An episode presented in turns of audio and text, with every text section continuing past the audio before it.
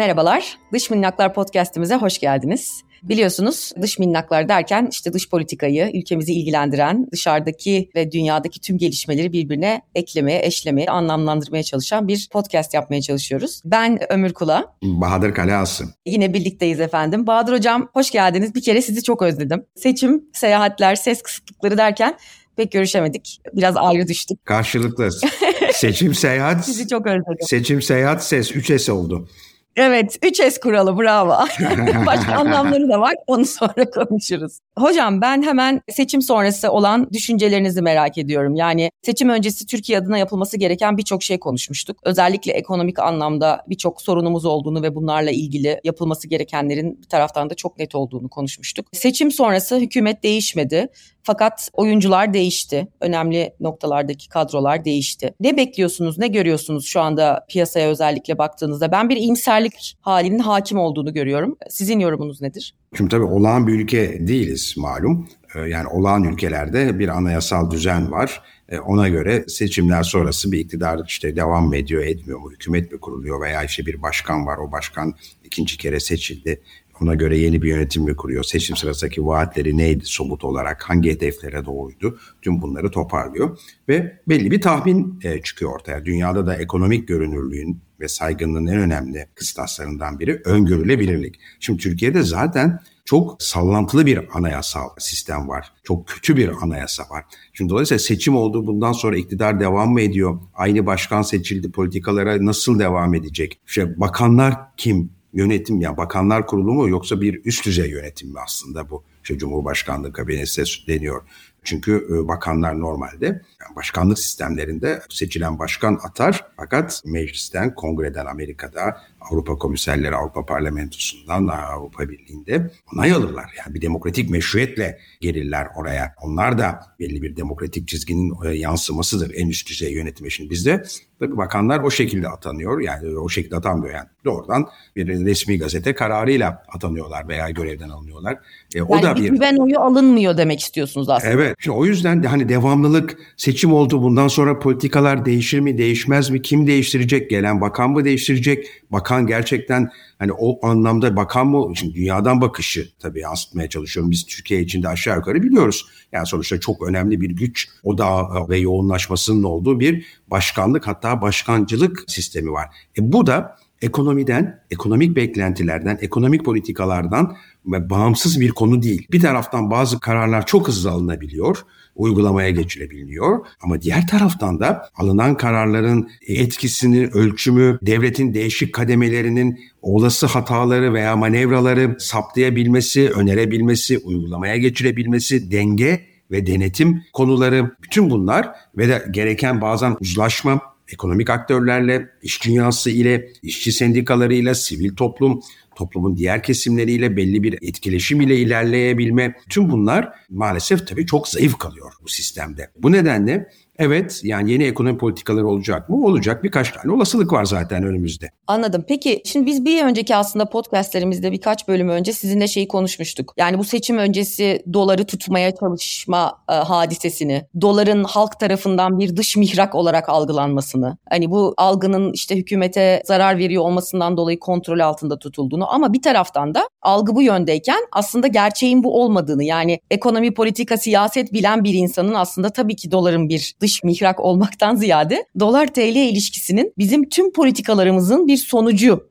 olarak karşımıza çıktığını yani hatta bir taraftan da dolar uçuyor diye konuşuyoruz ya o da yanlış bir terminoloji. Aslında Türk lirası değer kaybediyor dolar karşısında. Yani dolar aldı başını her şeyden bağımsız olarak döndü arkasını gidiyor değil. Biz maalesef Türk lirasını değerli tutamıyoruz diye konuşmuştuk. Geçenlerde Mehmet Şimşek'in bir açıklaması vardı. Artık rasyonel bir zemine oturmaktan başka bir çaremiz kalmamıştır dedi. Bu da ortodoks politikalara geri dönüleceğiyle ilgili bir sinyal olarak algılandı. Burada da hatta birkaç dış ziyaret yapacağı ve dışarıdaki yatırımcıyı tekrar ülkeye çağıracağı çağıracağı ile ilgili bir takım yorumlar da geldi peşinden. Burada acaba hani bu ekonomiyi ayağa kaldırmanın bizim dış politikamızla ilgili de bazı şeyleri değiştirecek adımların atılmasına vesile olacağını düşünüyor musunuz? Dışarıdan nasıl görünüyor? Yani bu yüzümüzü batıya doğuya Hani her yere doğru yeniden dönüp tekrar birlikte iş yapmaya doğru mu gidiyoruz? Özellikle ekonomik sebepleri düşünürsek. Türkiye tabii dünyada büyük ülkelerden, en büyüklerden değil ama işte orta büyük ülkelerden biri. İşte G20 ülkesi hala yani ilk 20'den düştük tabii son dönemlerdeki büyük ekonomik yıkım ve erime ve çöküş ile ama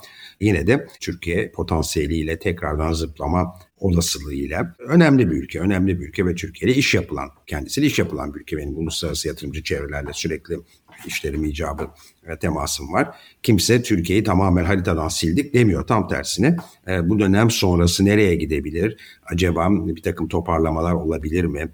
E, yatırımlar açısından belli fırsatlar olabilir mi? Veya bu dönemde nasıl pozisyon olalım ki daha sonra işlerin iyiye doğru gitmesi senaryosunda doğru zamanda doğru yerde doğru ülkede doğru işleri yaparak kendimizi bulalım gibi e, yaklaşımlar var yatırımcı derken doğrudan yatırımlardan bahsediyorum. Öyle hızla girip çıkan sıcak para fırsatçılığından bahsetmiyorum. Doğrudan yatırımlar, satın almalar, birleşmeler, fabrika kurmalar, tesis kurmalar, şirket merkezi taşımalar, ARGE merkezi taşımalar gibi ülkeye katkı sağlayacak olan uluslararası yatırımlardan bahsediyorum. Şimdi bu açıdan da baktığında herkes, e tabii şimdi yani dediğim gibi öngörülebilirlik yok. İyi şeyler söyleyen, uluslararası saygınlığı olan bir bakan var görevden hemen alınabilir mi alınmaz mı? Belli bir takım sorunlar olur mu? Yıllar boyu yönetir mi? Ki ancak işte belli bir evreyi tamamlasın Türk ekonomisi kendisini toparlamakta. İşte dolar yani dolar evet fırlamıyor. Türk lirası düşüyor. Uçaktan düşüyor, paraşüt de düşüyor ama paraşüt yırtıklar dolu bir paraşüt. Yani paraşütsüz düşüyor da diyemeyiz. Var bir takım önlemleri. Fakat gerçekten kötü bir düşüş içinde. Cari açı olan bir ülkeyiz. Önemli bir enerji ithalatımız var. Bağımlılıklarımız var başta Rusya olmak üzere. İhracatımızın önemli bir kısmı içinde ithalat barındıran ürünler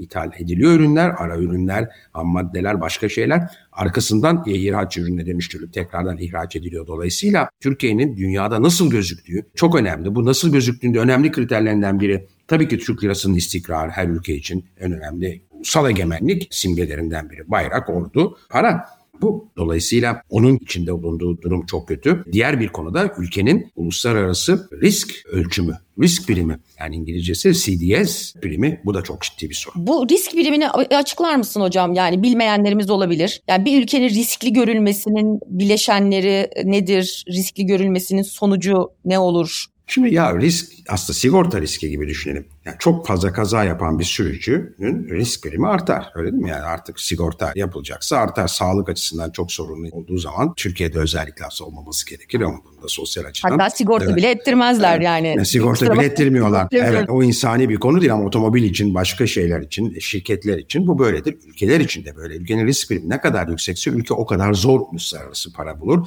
veya o parayı çok yüksek faizle, çok kötü koşullarla bulur bedelinde hepimiz öderiz. Bizi dinleyen herkes tek tek öder. Tüm Türkiye Cumhuriyeti vatandaşları tek tek öder. Dolayısıyla o risk primi maliyeti ve getirdiği zarar bizzat tüm Türkiye Cumhuriyeti vatandaşları açısından çok yüksektir.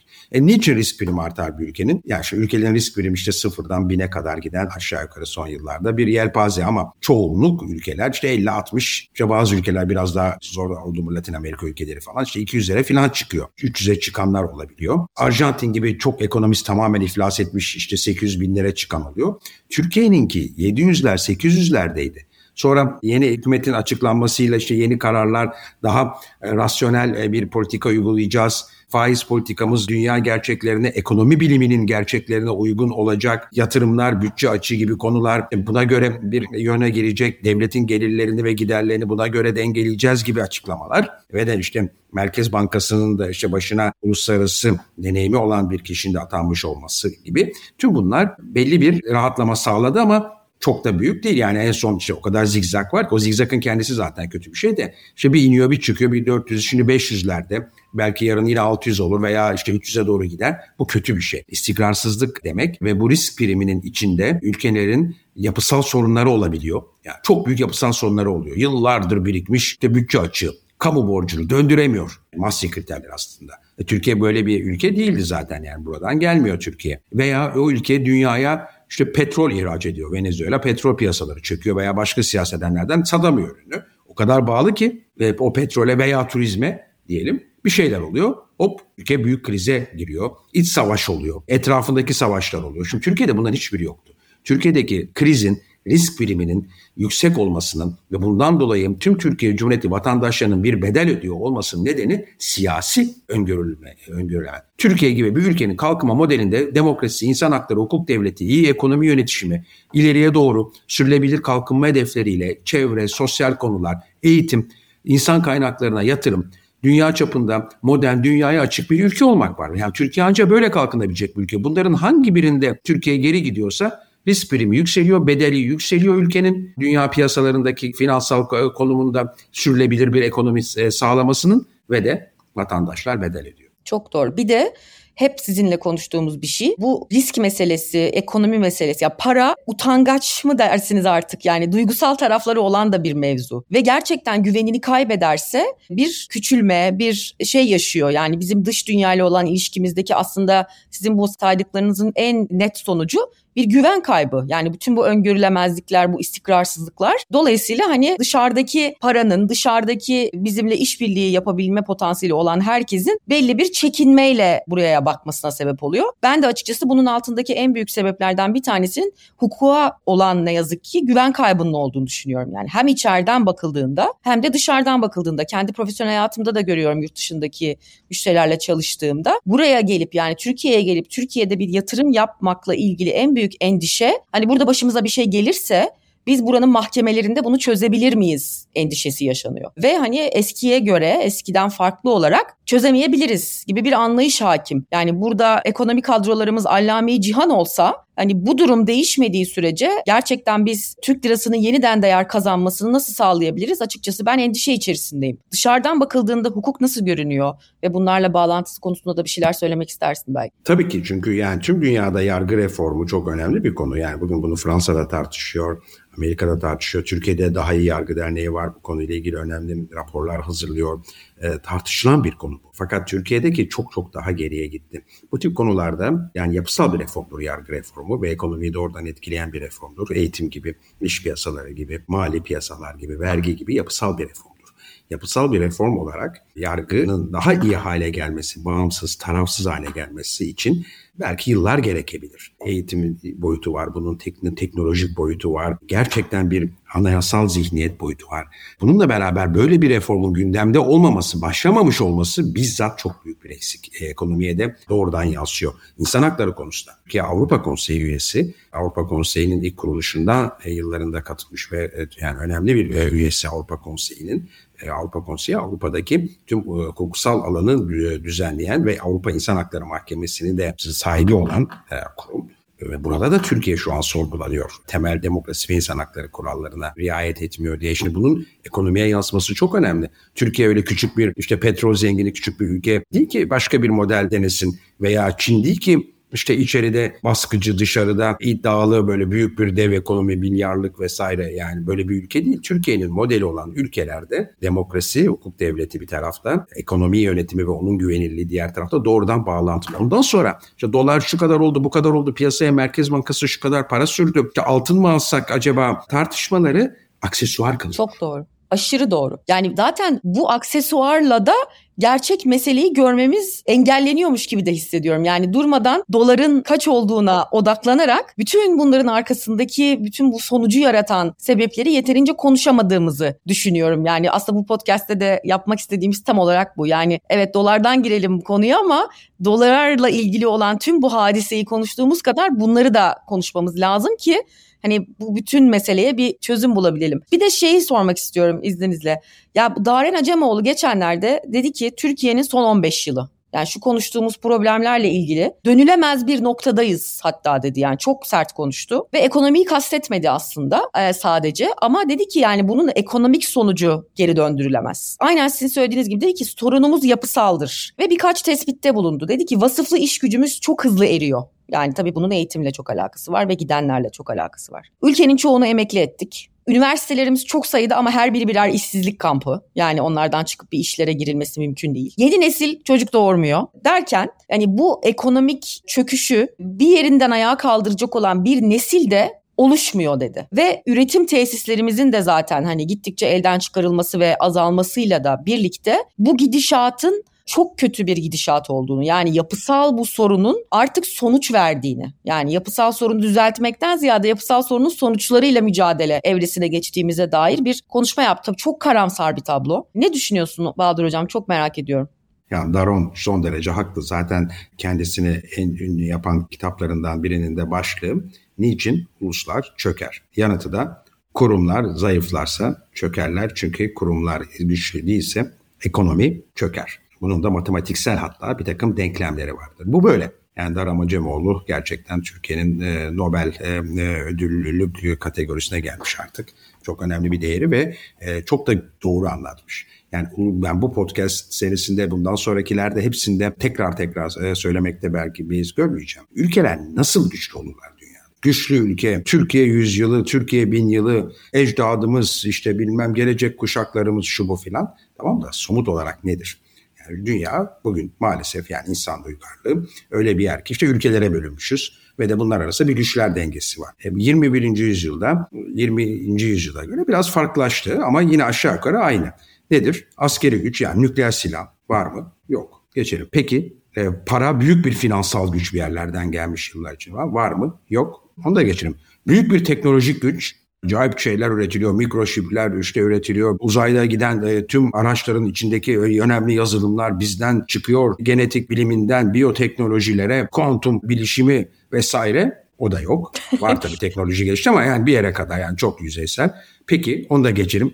Petrol, doğalgaz, uranyum, lityum yok. İnşallah bor daha değerli olur e, dünya sanayisinde. Ama kesmek istemiyorum ama yani hürjetler havada, toglar yollarda, bir takım rezervler var her sene yeniden keşfedilen. İşte o yüzden e, yani Allah'tan onlar var ki batmıyoruz ama önemli olan biz nasıl çıkacağımızı düşün konuşuyoruz. Nasıl batmayacağımızı e, değil. Tabii bir şeyler var evet yani gerçekten emeğine saygı herkesin yani TOG'un ama e, veya dronlar ya bunlar önemli şeyler var. Tabii olacak ya Türkiye sonuçta bir şeyler olacak ama daha iyi olması için asıl temel olan şeyler var. Bu da yok. Peki ne kaldı şimdi geriye? Nükleer güç, askeri yani güç yok. Doğal kaynak gücü yok. Teknoloji yok. Finans yok geriye kalan en önemli şey işte Daron'un da özellikle vurguladı. Bu ülkenin güçlenmesi için önce insana yatırım çok önemli. Çok eğitimli, çok ileriye giden bir toplumu yaratabiliriz. Özgürlük ortamı, hukuk devleti ortamı, yaratıcı toplum için, girişimci bir toplum için, sosyal sorumluluk ağları gelişmiş bir toplum için gerekli olan evrimin içinde olmak,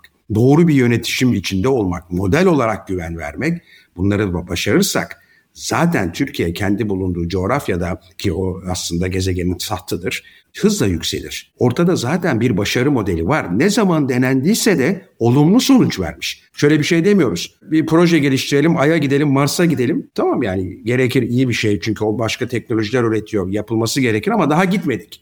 Yani gidip gitmeyeceğimizi bilmiyoruz. Fakat biraz önce yani konuştuğumuz konuda Türkiye olumlu evrim içinde olduğu her dönemde ileriye gitmiş. Denediğimiz Gittiğimiz bir aydan Mars'tan bahsediyoruz geçmişte. Tekrardan toparlamak mümkün olmalı. Onun için de yeni üst düzey ekonomi yönetiminin de bu konuda vizyonunun söylemlerinde ve geçmişlerinde de tanıdığımız bildiğimiz kadarıyla iyi olduğunu görmek şu an bulanık ortamda bence birer ışık. Peki umutlu olabilir miyiz? Yani gerçekten bunlar düzelebilir mi? Yani ben kendime hep şey diyorum gerçekten. Aynen senin söylediğin gibi ben bu sensiz karmaşasından dolayı dinleyenlerimizden özür diliyorum. Bahadır hocamı hem çok seviyorum sen deyip sarılatım geliyor hem de çok saygı duyduğum için aralarda size doğru küçük kaymalar yaşıyorum. Çok özür dilerim. Sevgili Ömür lütfen rahat ol. Sevgili Bahadır. Ben hep kendime şöyle söylüyorum. Yani gerçekten bu ülkenin bir karakteri var. Yani evet yöntemler, sistemler değişebilir. Yöneticilerin farklı uygulamaları sonucu bir takım başka sonuçlar alınabilir. Dediğiniz gibi zaten çalışan modelleri her hepimiz biliyoruz. Hani bunlara geri dönülebilir. Ama benim umudum hayatta ve canlı tutan şey bu ülkenin karakteri. Yani yenilgiyi kabul etmeyen veya işte hakkının aşağısına razı olmayan bir karakteri olduğunu düşünüyorum. E, düşünmek istiyorum. Ve hani bizi buradan geri getirecek olan şeyin mutlaka bu olduğunu düşünüyorum. Yani gerekirse bu karakterdir bence. Bizi bu modele geri döndürecek olan yöneticileri de gereğinde ya yeniden seçecek yani ya bunları değiştirecek. Yani ya bu iş böyle devam ederse ya erken seçim olacak ya da biz bu liderlerin hani bu karakterin ısrarı sonucunda bu politikalara geri döndüğünü göreceğiz diye düşünmek istiyorum. Umut olmalı mı sence? Evet kesinlikle umut olmadan olmaz. Tüm seçmenler hangi partiye oy verirlerse versinler sonuçta bir umut filtresinden geçirerek oylarına karar verdiler. Yani en bilinçsiz seçmende bile bir umut etkeni var. Ülkede zaten umut olmadan imkansız. Hani bunu belki büyük filozof ve matematikçi Bertrand Russell'ın sözüyle bitireyim ya 80 yaşına geldiğindeki bir mülakatında hayatınızı nasıl tanımlarsınız dediğinde sürekli değişen, e, gelişen bilgiler, inançlar ve fikirler hiç değişmeyen umut. Doğru, çok doğru. Umudumuz olmazsa zaten ne konuşuyoruz burada? Çok doğru. Başa dönüp bitirelim. Doları konuşarak başlamıştık. Kontrollü bir salınım var. Ben şeyi merak ediyorum. Sizce dolar yeniden dış mihrak ilan edilir mi? Yani yakın zamanda böyle bir ihtimal görüyor musunuz? Yine kontrolsüz bir yükselişle birlikte bizi kıskanıyorlar ve bir dış mihrak olarak dolar diye konuşulur mu yine bu ülkede? Zaten bu dolar kadar kalleş şerefsiz başka bir şey yok. Bu muhabbete döner miyiz peki sizce gerçekten? evet yani şöyle dün çok büyük geniş perspektiften bakarsak dünya ekonomisinde dolarsız ticaret eğilimleri, kripto paralar, e, dijital paralar, merkez bankasalarının çalışmaları. Yani önümüzdeki 22. yüzyılı bir dolar dünyası olarak veya dolar euro dünyası olarak tamamlamayacağız büyük olasılıkla. Bu da bir evrim içinde ama bugünden o güne veya bugünden yarınlara en yakın zamana doğru gidiyorken Türkiye Cumhuriyeti'nin çok ciddi bir şekilde saygın bir ekonomi politikası ve demokrasi reformları, yapısal reformlar sürecine girmemesi olduğu derecede biz dolar çıktı, indi, euro bilmem ne, kur korumalı, kur korumasız, altına yatırımdan şuradan çıktık, buradan çıktık gibi. Yani bunlar günü kurtarır mı, kurtarmaz mı? Herkesin tabii kendi yatırımları ve şansına bağlı. Fakat bunların e, ana ana çözümüne doğru gitmediğimiz ve bunun için talepkar ve baskıcı olmadığımız, doğru politikaları da alkışlamadığımız sürece maalesef girdabın içinde dönmeye devam ederiz. Çok teşekkür ediyorum. Efendim bizi dinlediğiniz için çok teşekkür ederiz. Bize ulaşmak isterseniz dış minnaklar podcast at gmail ve dış minnaklar pod Twitter adresimize bekliyoruz. Her türlü sorunuz, eleştiriniz, merak ettikleriniz için lütfen bize ulaşın. Hepsini cevaplıyoruz. Ben Ömür Kula. Bahadır Kalası. Bir sonraki bölümde görüşmek üzere. Hoşçakalın.